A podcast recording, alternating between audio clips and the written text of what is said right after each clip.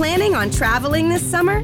Make saving at the pump part of your plans with two times the fuel points from Harris Teeter. It's easy. Download your eVic coupon, and for every dollar you spend with your Vic card, you'll get two fuel points. That's up to $1 per gallon on quality fuel at participating BP and Harris Teeter fuel centers. Download your eVic coupon today and save money at the pump all summer long with eVic and Harris Teeter fuel points.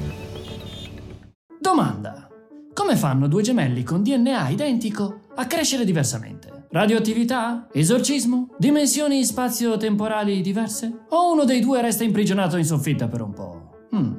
Benvenuti ad un nuovo episodio di Siamo fatti così Reboot. Ed ecco che mi mettono via per plagio brutale. Come siamo fatti? Una domanda a cui abbiamo già risposto per gran parte, tanto che la studiamo a scuola tra i libri e i più fortunati ne hanno vista un'intera serie televisiva di grande successo a riguardo. Solo forse è ora di un aggiornamento, perché non siamo proprio fatti così. Partiamo dalla parte tangibile. Ognuno di noi è composto da 100.000 miliardi di cellule. E di questi svariati miliardi ne abbiamo circa 200 tipologie differenti. Quella della pelle, quella del muscolo, quella dell'occhio, la cellula del cervello, non tutti, e così via. 200 tipi diversi, molto diversi, che hanno però lo stesso DNA, lo stesso identico genoma all'interno del proprio nucleo. 3 metri di DNA in ogni cellula, avvoltolati in 5 micro. Fenomenali poteri... No, lo che starò già detta. Questo biscio si apre e si srotola in continuazione in base alle esigenze della cellula e rimane sempre lo stesso per tutta la vita. Quindi come mai due gemelli diventano differenti? O meglio ancora,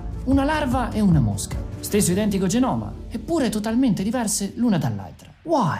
Era il lontano 1997, quando Richard Stroman pubblica un interessantissimo articolo. Abbiamo sempre creduto che l'informazione viaggiasse dal DNA al nostro corpo, dice, quasi, per farla semplice. Non abbiamo mai considerato che l'informazione arrivi anche dal senso contrario, ovvero dall'ambiente, che l'ambiente influenzi il nostro DNA. Conoscevi la parola genetica? Introduciamo l'epigenetica. Stroman non fu il primo a parlarne. Conosciamo l'epigenoma dagli anni 70, ma solo negli ultimi anni abbiamo iniziato a scoprire come funziona. Il primo a parlarne fu Jean-Baptiste Lamarck, attorno al 1809. 1809, anno in cui nasce Darwin, che presto lo oscura con la sua teoria dell'ambiente che seleziona la specie, riconosciuta ancora ad oggi. Darwin dice che il motivo per cui la giraffa ha il collo sempre più lungo nei secoli è perché quelle con il collo corto sono svantaggiate, non sopravvivono. L'impressione è che il collo si allunghi nel tempo, ma quello che veramente accade è una selezione continua del collo alto nei secoli dei secoli. Darwin esclude che i figli dei figli di queste giraffe riescano a nascere con i colli più lunghi perché qualcosa accade nel loro corpo. Lamarck è invece tra i primi a pensare che il mondo non ci sia stato dato già scritto così com'è, ma che l'utilizzo dell'organo porti al suo sviluppo. Ovvero che una giraffa, forzandosi ad utilizzare il proprio collo il più possibile per arrivare alle foglie più sane, in qualche modo influenzi la crescita del collo nella propria progenie. Questo non esclude tutto quello che Darwin ci ha insegnato, ma diciamo che la teoria era ferma a metà e l'epigenetica dà ragione abbastanza alla Mark. Ma quindi cos'è questa epigenetica? E come funziona? Dal greco epi, sopra, sopra la genetica. Ma ho fatto il colto, ora arrivo al punto. Ma attenti però, è roba che scotta. Se il tuo genoma è il mazzo di carte che definisce ciò che potenzialmente sei, il tuo epigenoma decide che carte utilizzi nella tua vita. Riproviamoci. Il tuo DNA dice chi sei nella teoria. L'epigenoma decide che cosa utilizzare o meno, definendo ciò che tu sei nella pratica. L'epigenetica definisce se singoli geni debbano essere inibiti e lo fa in modo dinamico.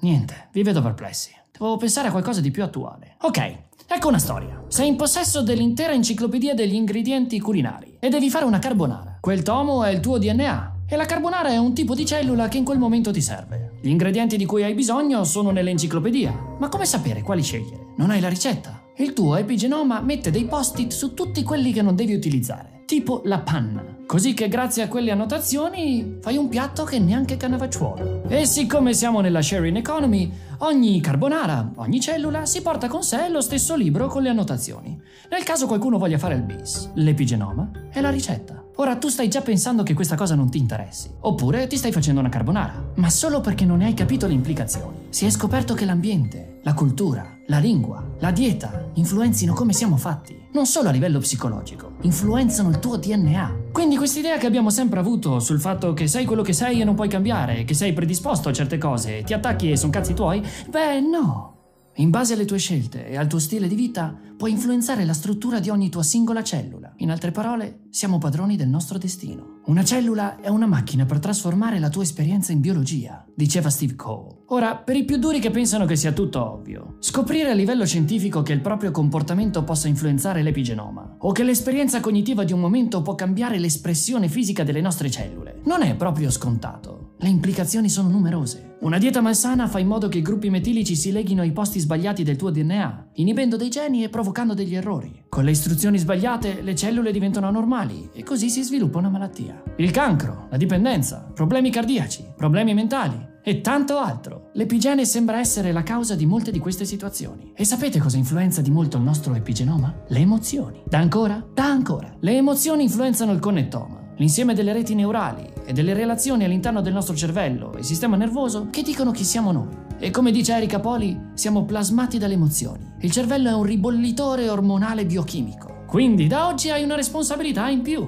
perché le decisioni che stai prendendo nel presente avranno a che fare con il futuro dei tuoi figli e nipoti. No pressure. E siccome sei uno scaricabarili, puoi pensarla anche al contrario. Se bevi non è colpa tua, è colpa del nonno. Eh sì, perché fino a poco tempo fa si pensava che queste inibizioni di alcuni geni venissero risciacquate facendo un figlio. Invece un po' è così e un po' no. Ricordate i post-it e la carbonara? Se fai la carbonara con la panna, maledizione, rischi che tuo figlio la faccia uguale. Perché alcuni di questi post-it rimangono incastrati e gli passi la ricetta stupida. Quindi se per esempio fumi, rischi di rompere le balle ai tuoi nipoti. Più studiamo questa cosa, più scopriamo che i post-it incastrati sono relativi a cose brutte. Che bastardo l'universo! Le buone notizie? Sappiamo ora che alcuni tipi di cancro sono dovuti a dei post-it messi nei posti sbagliati. L'epigenetica guarda come i geni cambiano nel corso della tua vita e come passano ai tuoi figli e nipoti. Stiamo iniziando a capire come si modifica il DNA in funzione dei fattori esterni. E ci siamo inventati dei nuovi metodi strafighi e funzionanti come il CRISPR per editare i geni.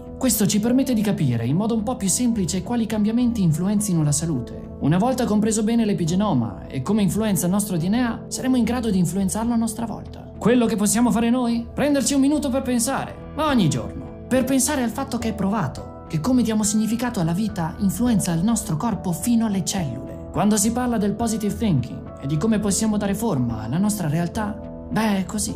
Sei un compositore della tua biologia, disegni per cui diventi. Meglio diventare bravi a fare.